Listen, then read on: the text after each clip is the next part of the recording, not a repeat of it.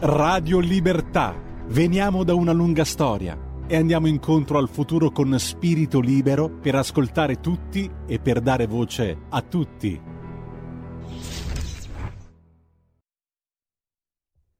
E diamo subito la linea per questo talk speciale 8 marzo a Sara Garino. Grazie, grazie al nostro Federico, anche quest'oggi al timone della regia. Ben trovati per una nuova puntata di Alto Mare su Radio Libertà. Come di consueto, ricordate che potete seguirci sulla web tv www.radiolibertà.net in DAB sui social di Radio Libertà, quindi YouTube e Facebook, nonché sul canale 252 del Digitale Terrestre. Federico, ricordiamo anche i numeri per partecipare alla diretta. Potete telefonarci allo 0266203529, lo storico numero, oppure scriverci un WhatsApp al 346 642 7756. Esatto, grazie mille Federico. Introduciamo subito gli ospiti di oggi, chiaramente rimaniamo sull'attualità, rimaniamo sui tragici fatti che stanno avendo luogo in Ucraina, quindi nel cuore della nostra Europa. Sono tornati a trovarci Andrea Cucco, direttore responsabile di Difesa Online. Buongiorno Andrea, ben trovato. Buongiorno Sara, buon 8 marzo a te e a tutte le ascoltatrici. Grazie de- dell'invito. Grazie, grazie mille Andrea anche per aver ricordato il nostro speciale, i nostri speciali di Radio Libertà per l'8 marzo. Saluto anche Claudio Verzola, esperto di cyber security. Ciao Claudio. Buongiorno a te Sara e a tutte le radioascoltatrici, buon 8 marzo. Grazie, grazie mille per essere tornato a trovarci. Andrea, cominciamo subito da te. Puoi tracciarci un quadro, un affresco di quella che è la situazione delle forze in campo in questo momento? Eh, il quadro è, ha raggiunto quasi le due settimane di, di guerra con importanti novità primo l'intensivo uso di missili anticarro e missili antiaereo a corto raggio ha fatto muovere lo Stato Maggiore russo verso maggiori quote come copertura, quindi un utilizzo maggiore dell'aeronautica per eh, ovviamente stare al di sopra del, del, dell'ingaggio dei missili Stinger che hanno mietuto molte vittime nelle ultime settimane, come si è visto in molti video che sono giunti. In realtà, caratteristica totale di questa guerra è la scarsità assoluta di informazioni che giungono dal fronte, quello vero. Quindi prendiamo tutto con uh, una certa relatività, quello che arriva al 99% è propaganda di una parte e dell'altra. Mm e mi, comp- mi, complimento comunque con eh, i colleghi che sono al lavoro sul fronte con molta professionalità e soprattutto quando non si rischia di andare troppo vicino alle prime linee, in quanto una cosa che ho notato eh, di pochi giorni fa, quella, quell'attacco, quella troupe che della, inglese che stava avvicinandosi a una prima linea ed è stata bersagliata da è stata oggetto di, di, di raffiche con, che hanno ferito anche un, un collega. Il uh, stare in prima linea vuol dire non voler informare l'avversario, il nemico, di quanti siamo, dove siamo, in che condizioni siamo, qual è la, c'è gente che nella difesa e nel, nelle analisi sta, fa questo lavoro, analizza tutte le informazioni che arrivano anche dal punto di vista giornalistico e offrirgliele significa comunque creare un vulnus per una parte. Una parte o l'altra è indifferente. Mm, bisogna, devo dire che apprezzo e stimo molto quegli colleghi che stanno, fanno un resoconto lontano poi dal, dal, dalle azioni in tempo reale perché se no vorrebbe dire favorire una parte o l'altra con quello che si mostra. Eh, parallelamente si è parlato anche giusto oggi, mi sembra una dichiarazione di Zelensky riferisce di una certa possibile apertura a dialoghi e trattative per eh, ridiscutere la questione del Donbass. Il problema di fondo è che una volta iniziata questa guerra sicuramente i russi non possono perderla perché costerebbe politicamente molto più dell'Ucraina. Quindi probabilmente il presidente sa che comunque deve trovare, bisogna trovare un, un, accordo perché altrimenti il risultato non cambierà, sarà solo più brutale e sanguinoso. Temo che il, eh, la parte più triste grave di questo conflitto debba ancora venire, lo vedremo nei prossimi giorni già.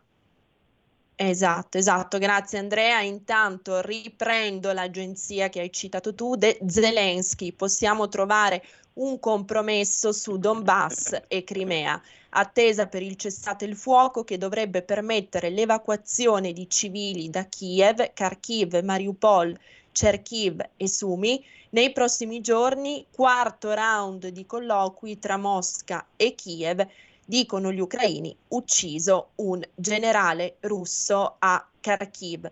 E ancora un'agenzia delle 11.57 dell'Agi, quindi pochi minuti fa, riferisce il ministro degli esteri ucraino Dimitro Kuleba che la Russia terrebbe in ostaggio 300.000 civili a Mariupol, impedendone l'evacuazione nonostante gli accordi con la mediazione della Croce Rossa internazionale.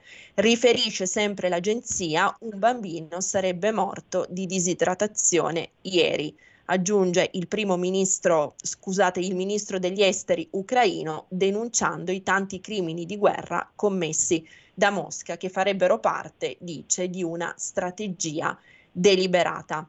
Eh, Claudio, torno, torno, da te, anzi vengo da te. Andrea ci ha evidenziato come questa guerra sia anche e soprattutto una guerra di informazione e di controinformazione.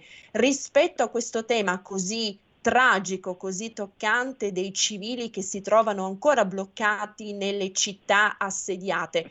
Tu credi che anche eh, per quanto concerne appunto i civili ci sia un utilizzo, tra virgolette, strumentale della loro evacuazione oppure della loro presenza ancora in città? Senza dubbio eh, in, in, tutti quanti i conflitti civili sono stati utilizzati dall'una o dall'altra parte eh, per questioni diciamo, strategiche e tattiche, ecco, quindi eh, non è una, una, novità l'utilizzo dei civili. Eh, come diceva il direttore di Difesa Online, eh, in questo momento ecco, siamo in un quasi totale blackout qua- per quanto riguarda un'informazione oggettiva eh, che ci vada a descrivere realmente come stanno le cose sul terreno. Eh, le notizie che arrivano, anche l'ultima, ecco quella eh, dell'AGI, bisogna sempre comprendere qual è la fonte e eh, diciamo da, da, dal tono utilizzato ecco, è chiaro che eh, l'influenza di, eh, della, diciamo, quella che è la propaganda eh, di guerra eh, diciamo, è, è, è, molto forte in tutte quante le, le notizie. Eh, il non far uscire i civili eh, dal punto di vista diciamo, bellico ai russi eh, non, con, cioè, non, non, non, conviene ecco, avere una città con bersagli civili presenti eh, non farebbe altro che aumentare il numero di morti proprio tra i civili e eh, inorridire l'opinione pubblica occidentale. Eh, quindi se a rigor di logica ecco, eh, sono più utili i civili al, alle forze che combattono in, in difesa piuttosto che a, agli attaccanti.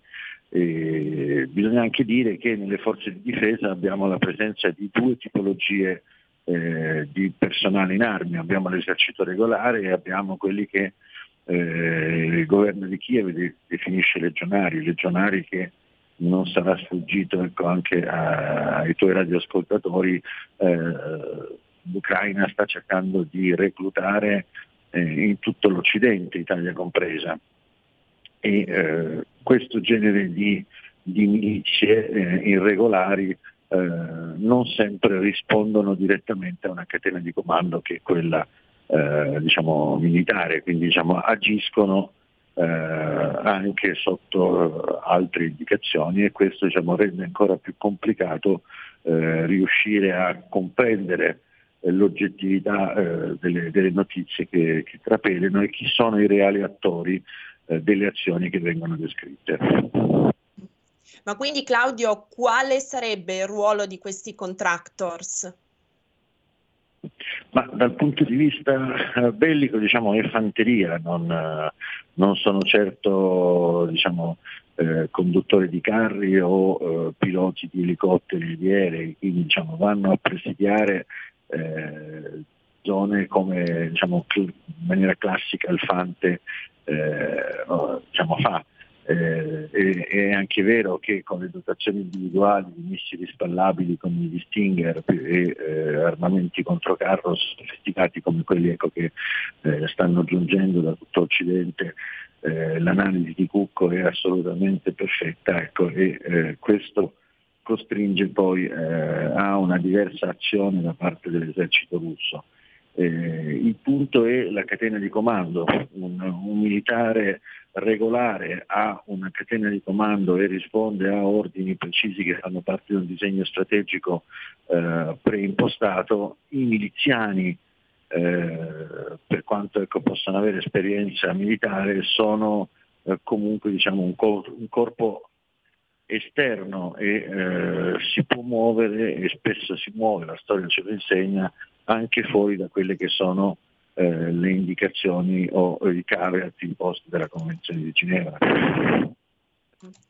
Ecco, eh, Andrea, Claudio ha parlato anche di mezzi militari. Volevo chiederti eh, qual è la reale situazione delle truppe in campo, nel senso le truppe che finora hanno dispiegato i russi? Sono truppe, diciamo, all'avanguardia oppure come ha dichiarato ieri Ludwak, il noto analista geopolitico, il grosso delle truppe russe, quelle meglio equipaggiate, quelle tecnologicamente più sviluppate, deve ancora vedersi, per cui in questa prima fase di guerra Putin ha deciso di mandare avanti, come dire, l'assetto vetero sovietico, mettiamola così. Carne da cannone, diciamo, ne, probabilmente hanno meno remore rispetto a noi a mandare a rischiare la vita maggiormente soldati eh, così hanno fatto in quanto i primi blindati, i tank che abbiamo visto sono, non erano certo l'ultimo grido. Eh, sì, è probabile che abbiano voluto saggiare le difese ed evitare di far valutare anche le contromosse a loro disposizione, in quanto anche i missili anticarro che hanno hanno delle contromisure eh, e probabilmente hanno voluto evitare di scoprirle immediatamente. E concordo, quello che deve il, il, meglio deve ancora arrivare in termini di capacità, di addestramento.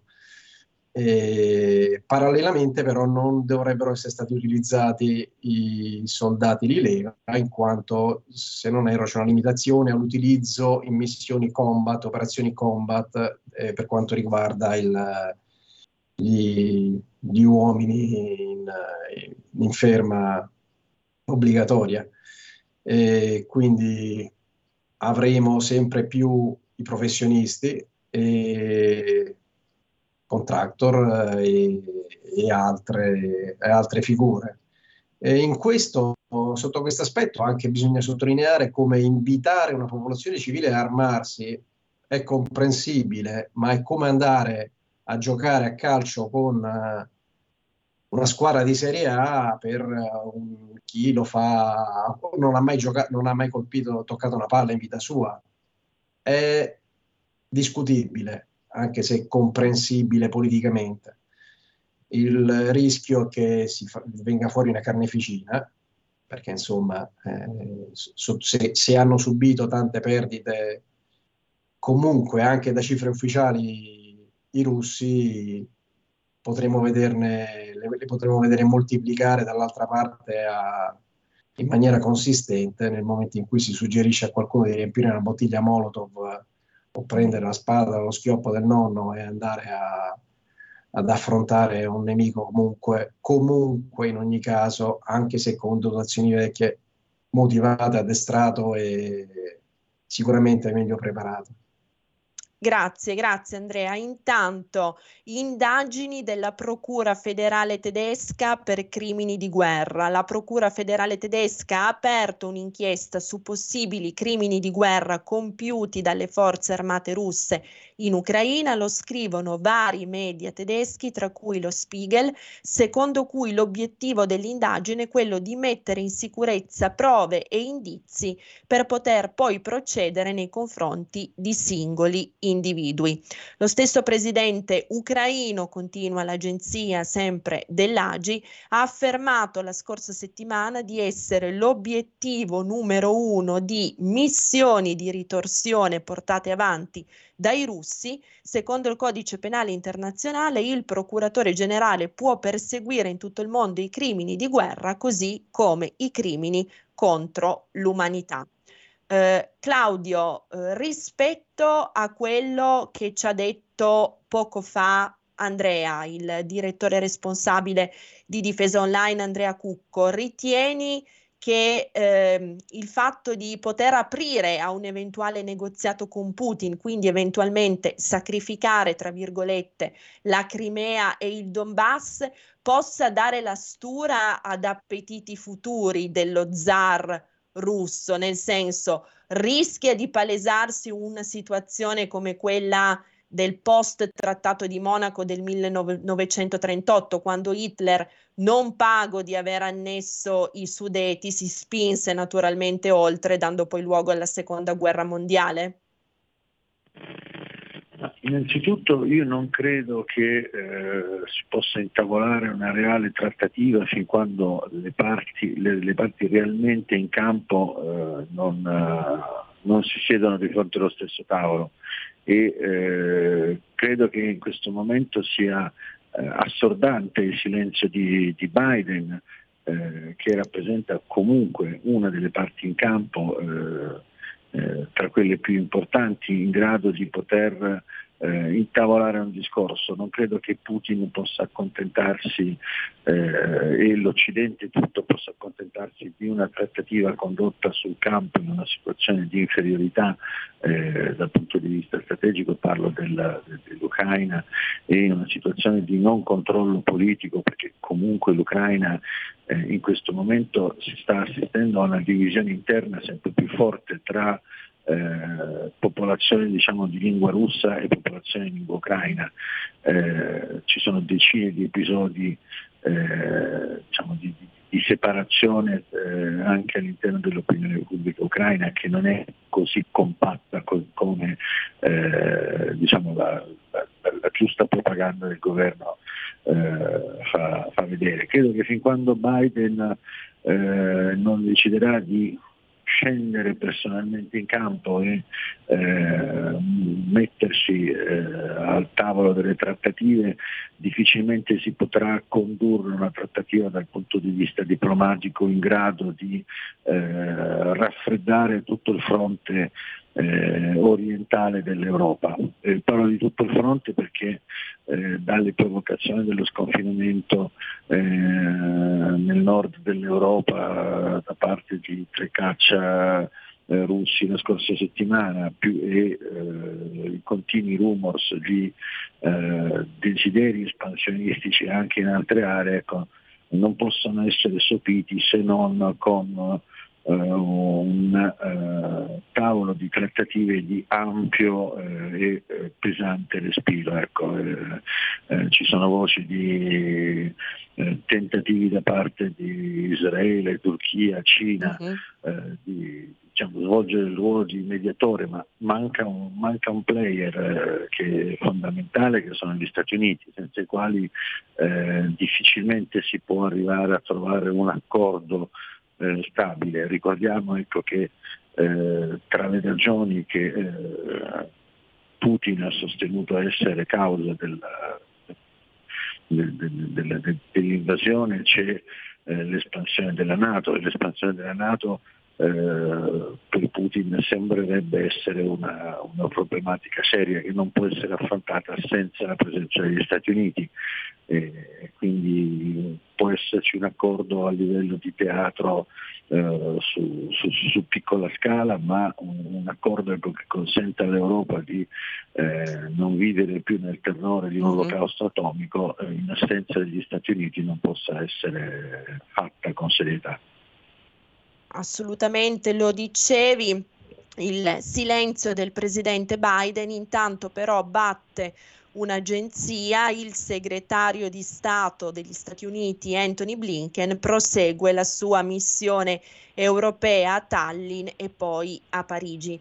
Andrea, eh, prima della pausa pubblicitaria, in questi giorni è stato più volte purtroppo evocato lo spettro del pericolo nucleare. Sappiamo che diverse delle centrali nucleari ucraine sono ora sotto controllo dei russi, almeno, almeno due delle quattro principali, se non vado errata. C'è un, un reale eh, come dire, pericolo che queste centrali eh, possano diventare oggetto di, di incidenti catastrofici? Beh, direi di no, eh, in quanto già di per sé sono estremamente sicure a livello di progetto e sicuramente eh, il disastro di Chernobyl ha una ha fatto da lezione, è stata una lezione anche eh, ai tempi già dell'Unione Sovietica e per andare a compromettere una centrale insomma, serve una volontà ben precisa. Quello che però ha correttamente scritto uno, un, un, ufficiale eh, eh, su, un, su, un, articolo che ci ha mandato era è, è diversa la percezione del combattere vicino comunque a una centrale nucleare. Da noi la questione è di fobia, di terrore per eh, un'eventuale fuga radioattiva, per i russi invece ha un significato probabilmente operativo, nel senso che loro sono anche addestrati a operare in ambiente contaminato e ha diverso risultato la stessa notizia. Comunque credo che se il nucleare sarà un rischio, sarà, sarà la parola fine a un conflitto che si protrarrà troppo a lungo e troppo a caro prezzo per, eh, per qualcuno e una bomba nucleare tattica potrebbe fermare e porre la parola fine a, a una guerra troppo troppo cara. Assolutamente, naturalmente è uno spettro che vogliamo assolutamente allontanare perché sarebbe le, la fine, bisognerebbe scrivere la parola fine certo su questo conflitto, ma ben più tragicamente anche sul, sul continente con un'onda lunga che echeggerebbe chiaramente a livello mondiale. Siamo arrivati al termine del primo blocco, 60 secondi di pausa pubblicitaria e rientriamo sempre con te Andrea, con Claudio e con la nostra prossima ospite, l'onorevole Benedetta Fiorini della Lega. Volente di rock ogni domenica dalle 21 la musica rock con il mic e il Pivi. Rock and roll col CH.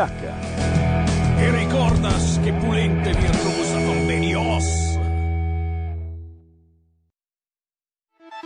Stai ascoltando Radio Libertà, la tua voce libera, senza filtri né censure, la tua radio.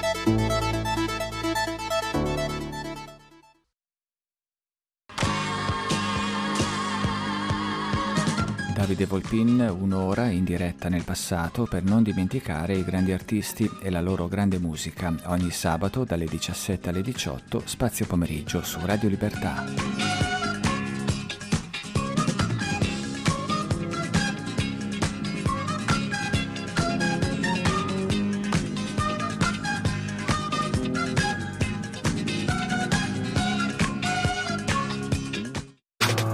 Stai ascoltando Radio Libertà. La tua voce libera, senza filtri né censura. La tua radio. E la linea torna a Sara Garino. Grazie, grazie Federico, bentrovati per il secondo blocco di Alto Mare, sempre su Radio Libertà. Per coloro i quali si fossero messi in collegamento soltanto ora, vi ricordo naturalmente che parliamo eh, di guerra, della tragica guerra a cui stiamo assistendo nel cuore dell'Europa. Lo facciamo con Andrea Cucco, direttore responsabile di Difesa Online. Ben trovato Andrea. Con... Grazie Sara. Grazie a te, con Claudio Berzola, esperto di cyber security. Ben trovato anche a te Claudio. Buongiorno a te Sara di nuovo e con l'onorevole Benedetta Fiorini, deputato della Lega, membro della decima commissione parlamentare attività produttive. Onorevole, ben trovata. Buongiorno, ciao a tutti.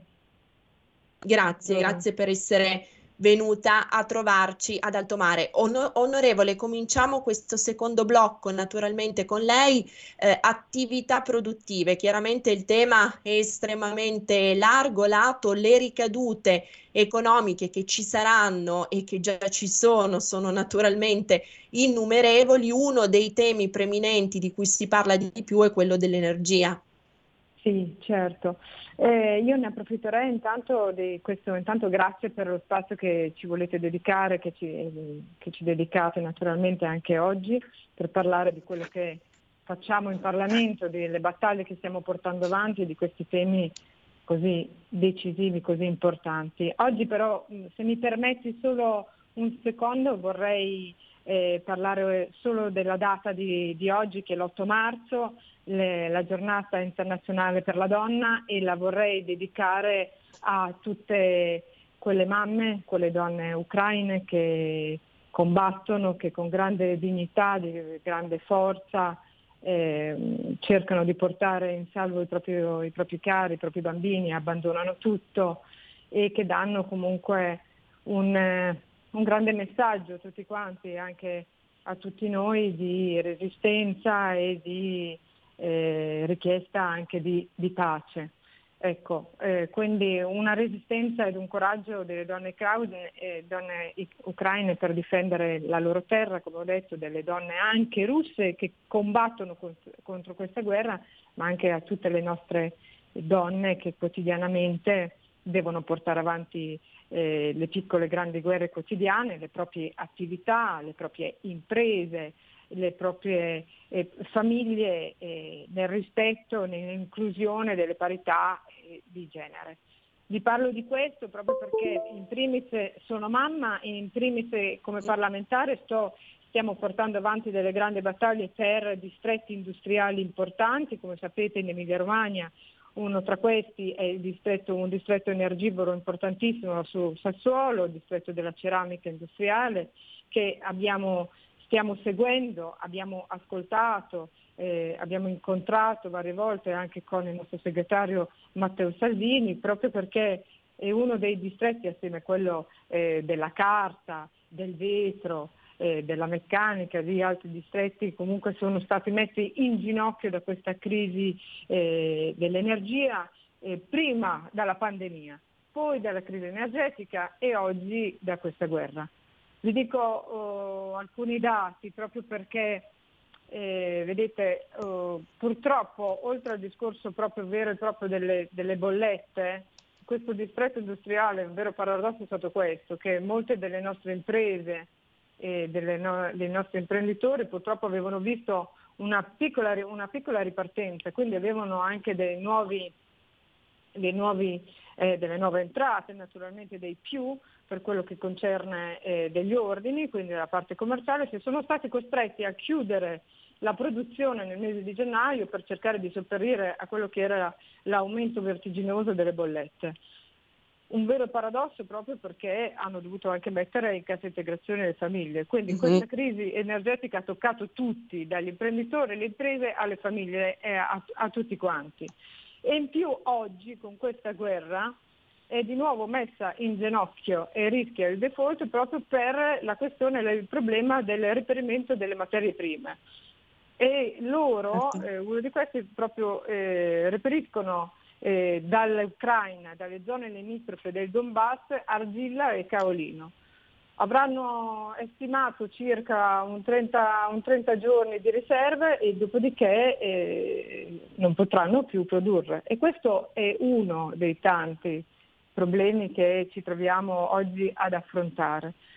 E dobbiamo intervenire, dobbiamo cercare di, di, rimanere il più uniti possibili, dobbiamo cercare di trovare delle soluzioni concrete, dobbiamo cercare di eh, essere il più pragmatici possibili come stiamo facendo eh, e come la Lega fa da sempre, perché siamo stati i primi a, ad ascoltare eh, ad ascoltare le loro, le loro, richieste di aiuto, siamo stati i primi a, ad incontrarle, a portarle sul tavolo del governo con i nostri sottosegretari, con i nostri ministri, con tutti quanti, anche le istanze di tutte le attività produttive che oggi sono in grandissima difficoltà e, e, e quindi dobbiamo cercare di oggi eh, portare il nostro paese a, a, diminuire la dipendenza energetica dagli altri paesi, mm-hmm. dobbiamo investire molto di più in eh, energie rinnovabili, dobbiamo diversificare eh, naturalmente i nostri eh, i, i, paesi con, da cui noi importiamo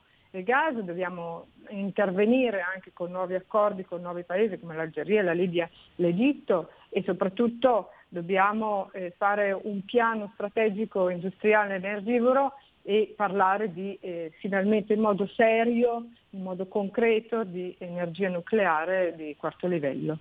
Dobbiamo investire su quelli che sono i settori strategici per, per noi stessi e dobbiamo cercare di eh, fare un fronte comune, oggi più che mai. Ecco, questo è uno dei, dei tanti argomenti che, che seguiamo, ma, ma, ne abbiamo tantissimi altri.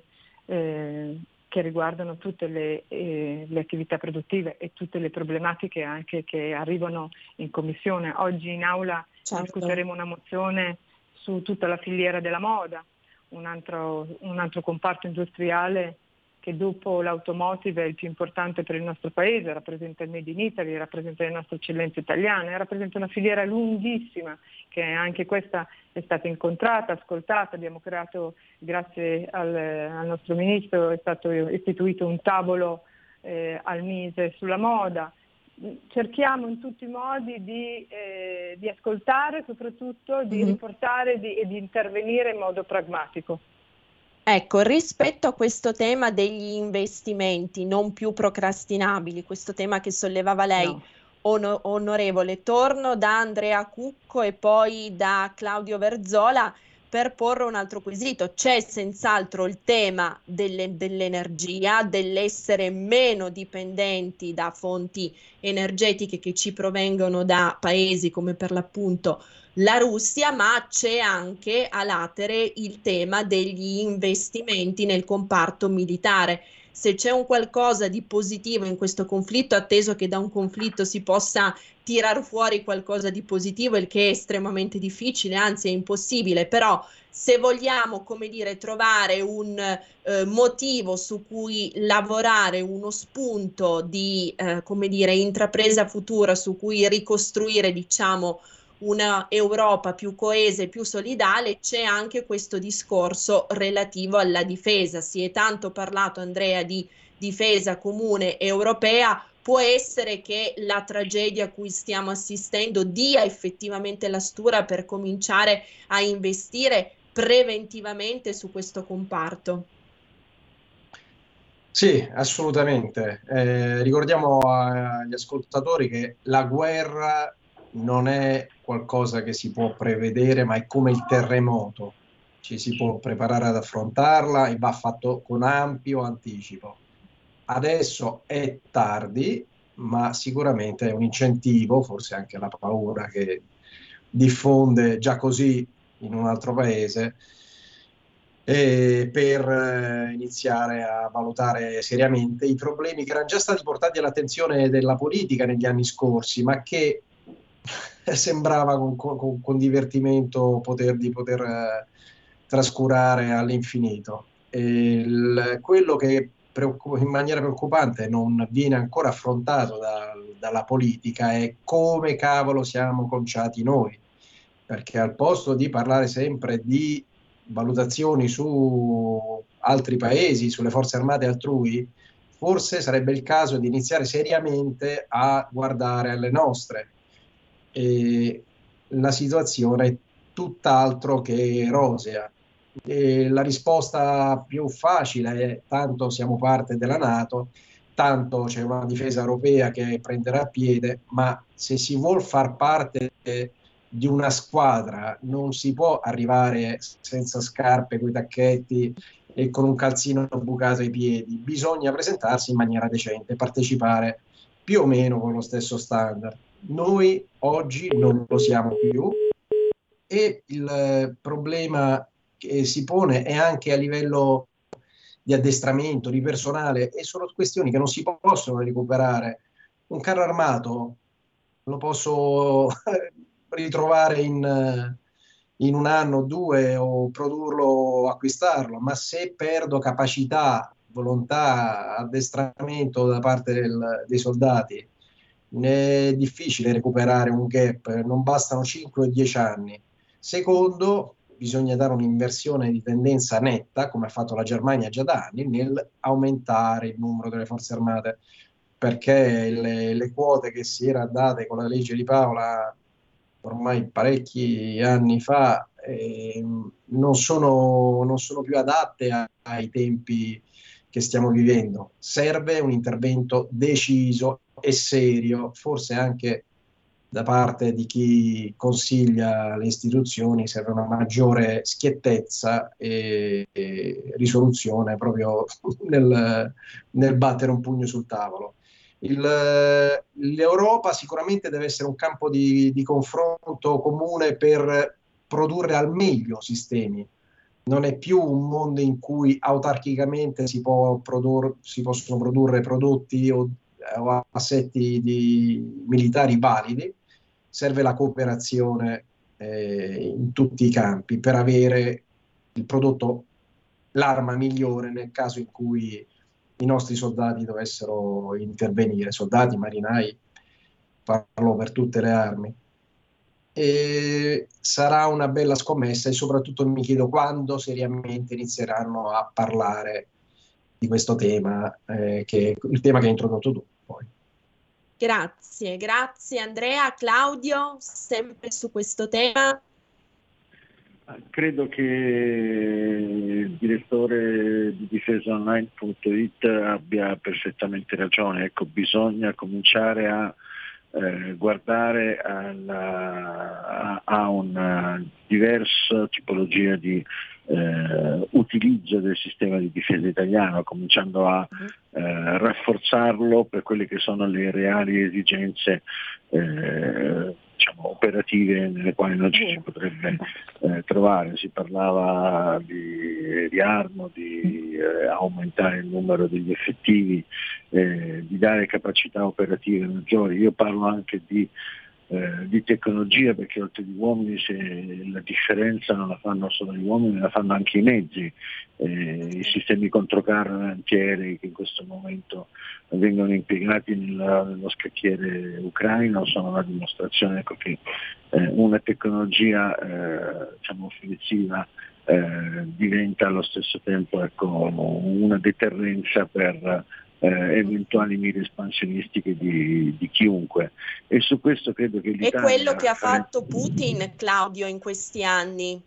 Quello, quello di puntare sul, sull'esercito? Tutti, è quello che hanno fatto praticamente tutti, eh, utilizzando anche asset eh, diciamo non convenzionali come quello del, eh, dei contractors eh, parliamo della Wagner, parliamo del, eh, dei contractors turchi quando sono stati impiegati eh, in Libia, ma eh, per quanto riguarda, ecco, eh, parlando di casa nostra, ecco, io diciamo, vorrei ecco, che eh, nel momento in cui si comincia a parlare di aumento della spesa militare, eh, questo abbia anche delle ricadute effettive sul sistema produttivo eh, nazionale, perché comprare esatto tecnologia all'estero eh, ha un costo, produrre tecnologia in collaborazione con eh, altri paesi eh, sicuramente porta anche un guadagno e una capacità eh, diciamo, eh, di prevedere il futuro maggiore.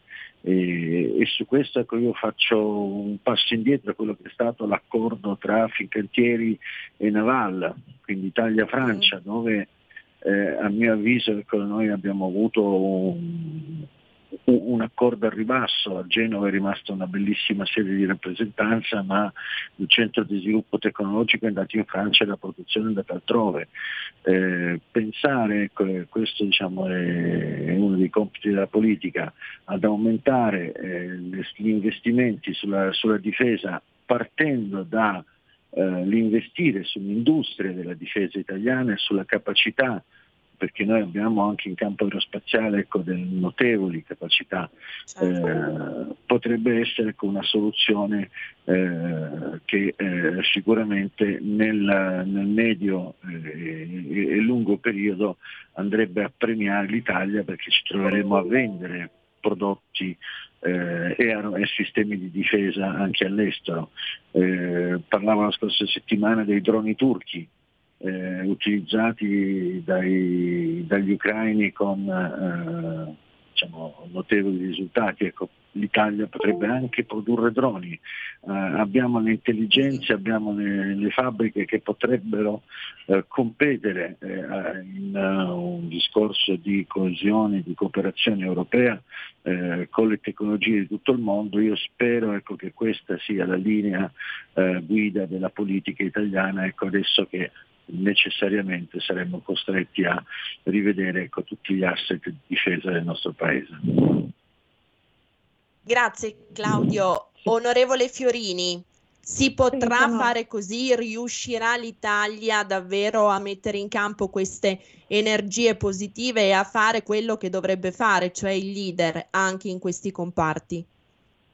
Beh, sai, sono d'accordo con il dottore che, perché comunque la crisi, prima la pandemia e oggi la guerra, ci ha mh, purtroppo finalmente fatto capire che noi dobbiamo cercare di avere un piano industriale eh, a medio e lungo termine, cioè investire su quello che sono le nostre eccellenze italiane, capire che comunque ci sono dei distretti che possono naturalmente e sono delle eccellenze in tutto il mondo e che producono naturalmente e che investono, hanno investito in questi anni eh, in tecnologie avanzate. E quindi per quale motivo noi dobbiamo sempre cedere i nostri gioielli all'estero? Noi dobbiamo tentare oggi più che mai di eh, sviluppare, tutelare le nostre imprese, naturalmente quando parlo delle imprese parlo anche della nostra forza lavoro, perché i nostri lavoratori sono eh, richiesti tutto il mondo, in tutto il mondo, i nostri ingegneri, i nostri tecnici.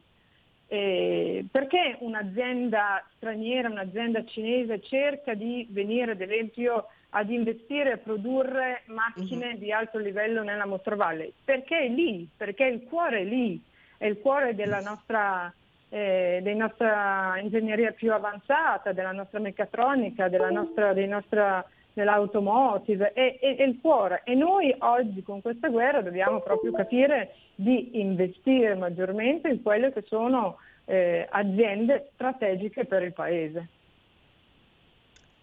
Assolutamente, grazie onorevole Fiorini. Intanto prima Claudio Verzola ci parlava anche del comparto aerospaziale in cui l'Italia ha un ruolo assolutamente cruciale, oltre che competenze robuste e pluriecennali in merito. Eh, leggevo un'agenzia dell'Agi, anche lo spazio subisce il contraccolpo della guerra in Ucraina, procrastinato il prosieguo della missione ExoMars a cui partecipa anche l'Italia, anche il piano di volo di una prossima missione sulla Stazione Spaziale Internazionale a cui avrebbe dovuto partecipare anche la nostra astronauta Samantha Cristoforetti, tra l'altro sarebbe stata la prima donna, visto che oggi è la giornata in cui si celebra la festa della donna, a ricoprire il ruolo di comandante della spedizione, ha subito, dicevo, questo piano di volo una modifica. Eh, non ci sono chiaramente commenti ufficiali, ma sotto traccia corre, come dire, il forte sospetto che la cosa sia chiaramente motivata dalla recrudescenza delle sanzioni europee contro la Russia. Siamo quasi in chiusura, abbiamo quattro minuti, un velocissimo giro di tavolo fra tutti e tre i nostri ospiti. Cominciamo da te, Andrea. Che cosa ritieni che possa sì, capitare nell'immediato eh, futuro?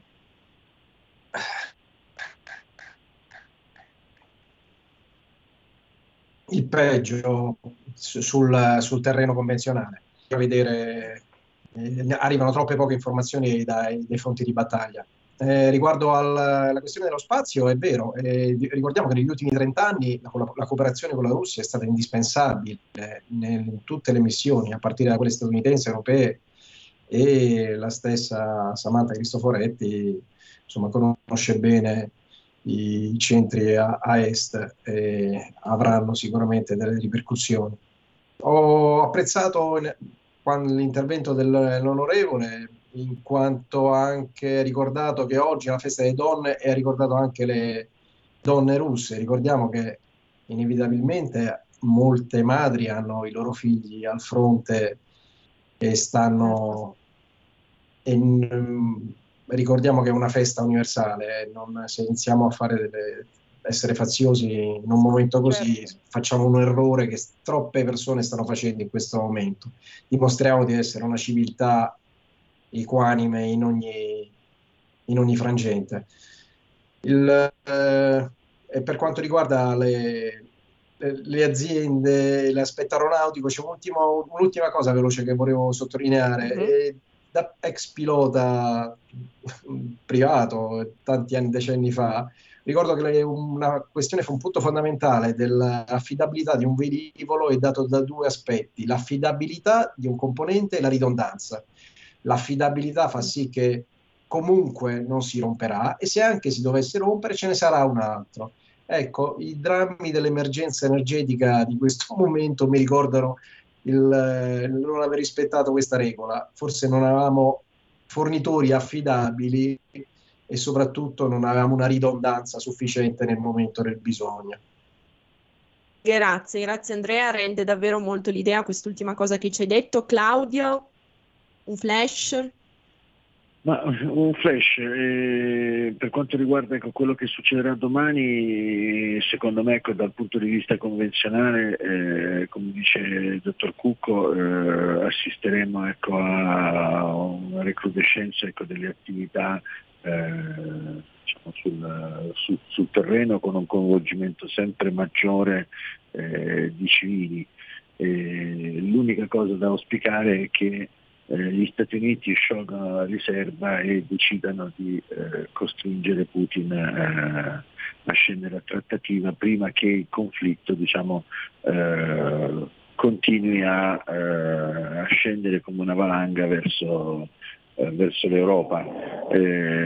non credo che sia in questo momento intenzione di Putin arrivare più avanti, ma eh, se non lo fermiamo con le armi della diplomazia e non certo diciamo, andando a armare eh, diciamo, dei, poveri civili eh, con eh, armi convenzionali o esaltando ecco, l'azione del, dell'uomo con la Molotov, eh, credo che in assenza di un'azione diplomatica seria eh, saremo costretti a vedere con un futuro non roseo per, per l'Europa e soprattutto per il nostro Paese che come purtroppo spesso è accaduto nella storia, si trova completamente impreparato a fronteggiare una situazione di questo tipo.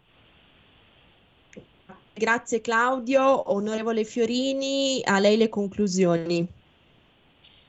Convengo con il dottore prima, la festa delle donne non può essere intanto solo oggi, non può essere limitata ad una sola donna di una provenienza di un paese o di un'altra, ma stiamo parlando di tutte le donne, la resistenza è di tutte le donne contro, come ho detto prima, le piccole le grandi guerre quotidiane. E quindi mi auguro che questa guerra finisca il prima possibile e che e la dobbiamo smettere anche, basta con polemiche o strumentalizzazioni da parte anche di una certa politica, dobbiamo fare fronte comune. E gli italiani sono meravigliosi che stanno eh, accogliendo i nostri sindaci della Lega sono già pronti ad offrire la piena collaborazione per accogliere i profughi, per accogliere chiunque abbia bisogno in fuga dalla guerra e quindi dico, dico di unirci e di cercare veramente in modo reale di fare un fronte comune per aiutare eh, il nostro paese e per aiutare chi ha bisogno in questo momento. Assolutamente, questo è il compito primario di una buona politica comp- vicina ai territori, esatto, vicina compito, ai cittadini, vicina. Di, di chi fa politica, di chi rappresenta le istituzioni e di chi rappresenta anche associazioni di categorie, oggi più che mai. Esatto, esatto, vicina specialmente alle persone che soffrono lì dove ci sono più problemi, una cifra distintiva assolutamente questa della Lega. Grazie, grazie ai nostri ospiti, grazie ad Andrea Cucco, direttore responsabile di difesaonline.it, grazie a Claudio Verzola, esperto di cyber security, all'onorevole Benedetta Fiorini della Lega, membro della decima commissione parlamentare attività produttive. Grazie a voi che ci avete seguito, a Federico al timone della regia e ancora una volta dedichiamo questa puntata e questa giornata a tutte le donne, tutte indistintamente, come ci ricordava poco fa Cucco, un pensiero importante alle, a tutte le madri che hanno i loro figli, i loro cari, i loro mariti al fronte, ma anche riprendendo un po' quello che ci diceva Claudio prima, anche a tutte eh, le donne ucraine che vivono in Europa, che, che, vivono in tutto il mondo e che in questo momento stanno vedendo i loro figli, i loro fratelli, i loro mariti, comunque i loro congiunti lasciare eh, la propria casa, lasciare una situazione di calma, di tranquillità, di lavoro, di una eh, realtà, diciamo, costruita e avviata per tornare in patria e per aiutare i loro connazionali in queste tragiche contingenze. Quindi un forte abbraccio e un pensiero rivolto soprattutto a loro. Buona vista della donna, a tutte le donne, a tutte le nostre ascoltatrici. Non cambiate frequenza perché i programmi di radio a presto e come dico sempre siate i vostri sogni.